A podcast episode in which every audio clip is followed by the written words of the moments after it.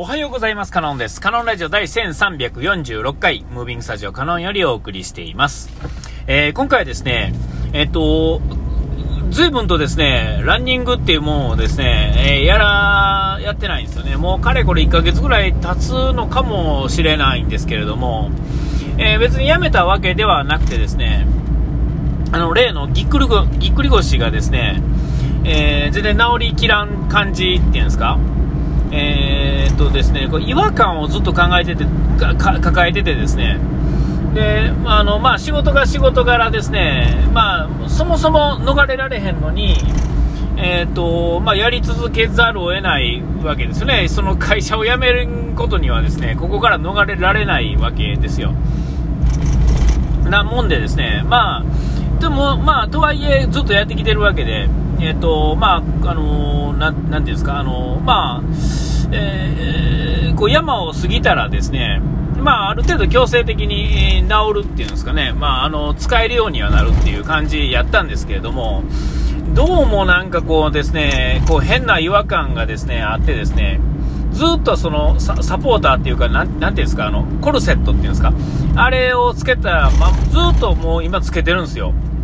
えー、コルセットつけてたらですね、まあ、こう、そもそも安心感っていうのと、えー、なんやろ、変な格好した時に、えーと、突然来る痛みっていうのはあのこれはもう何にもない状態でもですね、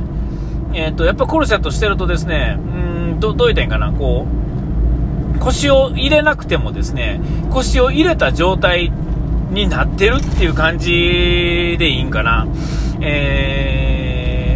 だからこそこうグキッとこうなりにくいっていうんですか、えー、そういうことやと思うんですよね。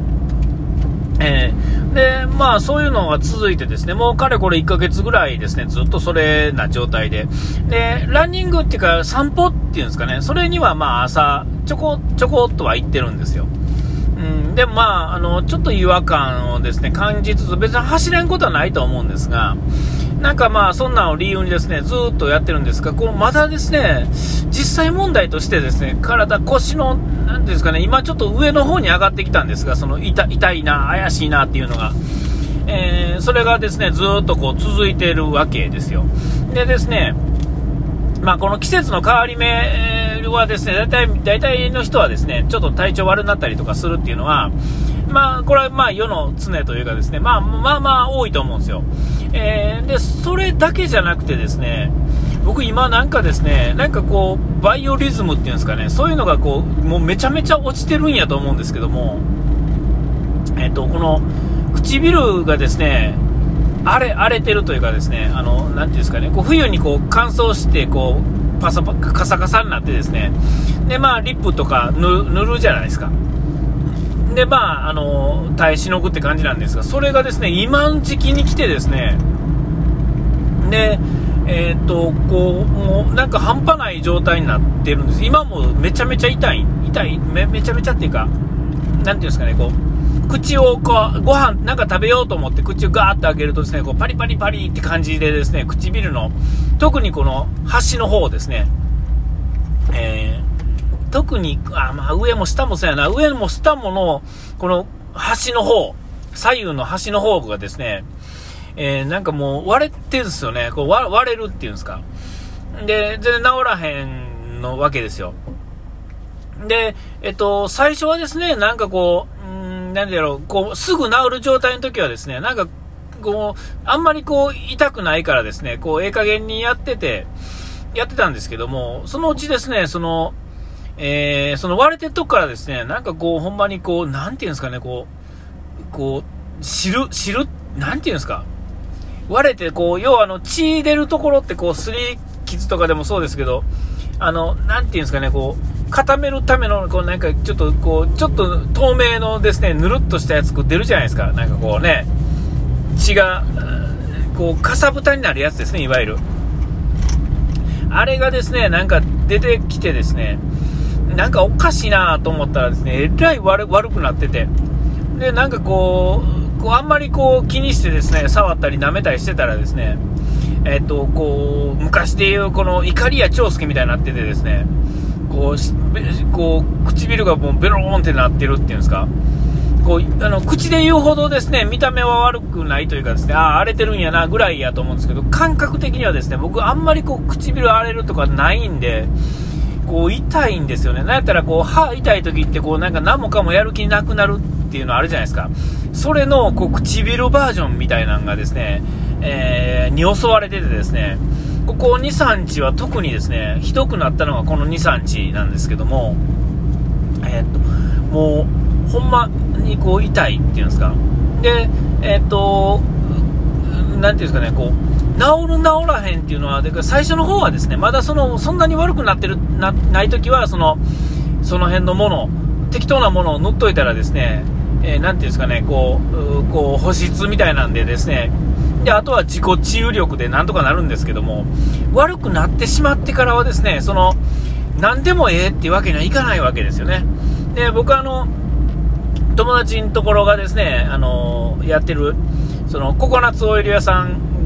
ですね、ココナッツオイ、ココナッツを専門に扱ってるお店のですね、そこの、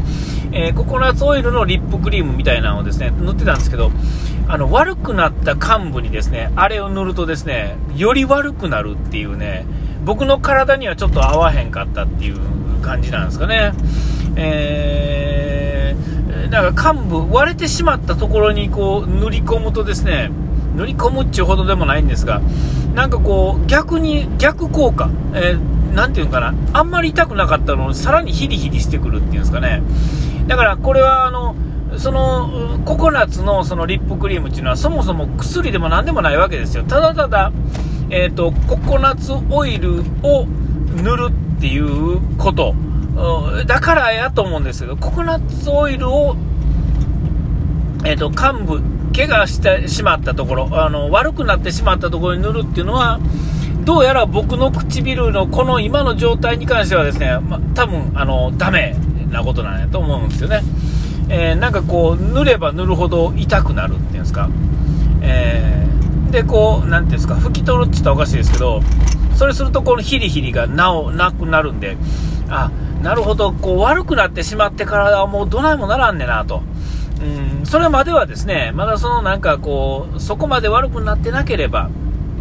その薬をね、薬じゃないもので、もう別に、まあ言うたらですね、究極その辺の、うん、なんですか、ごま油でもですね、サラダ油でも何でも、言うたら、な、治るわけじゃないですけどね、えー、なんかこう、なんていうんですか、少なくてもパサパサにはならんっていうね、えー、そういうことやと思うんですが、やっぱりあの、実際こう病気じゃないけど、こうね、なってしまった後は、やっぱりちゃんとした、まあ皮膚科なりなんなりに行ってですね、その悪くなった内容に合わせた薬を塗らなあかんのでしょうね。えー、こうリップクリームでもいいのかもしれないですけど、ちょっとわか、まあ、あの、買いに行けてないっていうんですか？えー、っていうので、まあ、あれやし、ちょっとまあ、なんていうんかな、もう、強制的に直そうっていう思ってるんで、えっ、と、なんていうんですかね、こう、その辺のものが、で、いけるまで、えー、ちょっとこう、は、ちゃんとこう、ひっつくまでですね、あんまり口開けんとこう、ようにして、しながらやってるんですが、まあ無理、無理なんですけどね、実際はこう、なんか食べる時に、あ、バリバリってなってですね、あ、いや、また口開けてもうたみたいなね、今でもですね、こう、なんやろ、ちょっとこう、こう、こう、口をとんがらすみたいな、ちょっとね、こう、シワとシワを寄せるみたいな、えー、そんな感じでちょっと喋ってるんですけれどもね。まあまあ、まあそんなんでですね、えっ、ー、と、その、これってはよくあの口の周りですね、縁とかがですね、荒れてくるとですね、まあ胃腸が悪いみたいなことをよく言うと思うんですけど、唇がこう、こうこんなにひどくなるっていうのは、あんま胃腸と関係あるんですかね。えー、まあ関係あるにしてもですね、とにかくですね、胃腸じゃなかったとしてもですね、僕の体調っていうのはですね、えー、非常にこう今、こう落ちている感じはするんですよ。確かにこう、なんやろ。う、そんなんやろ、わからないですけど、こうなんか眠たさがすごかったりとか、えー、なんかだるさがすごかったりとかっていうのがこう定期的にやってくるんですよね。で、これまあ、睡眠がですね、まあ時間がですね、まあ短くはないんですが長くもないっていうんですかね。え、っていうのと、まあ、そもそも寝る時間がちょっと不安定になってきてるっていうんですかね、朝を走らんでええと思ってますから、ほんならですね、その走る、走走るとですね、えー、やっぱり、あのー、その走るための工程、ですね、まあ、走った後汗だくになるんで、お風呂にジャボッと浸かるっていうところから出てきてですね、え体を拭くっていうところまで入れるとですね、まあ、小1時間かかるわけですよ。走るのに40分ぐらい使えますから、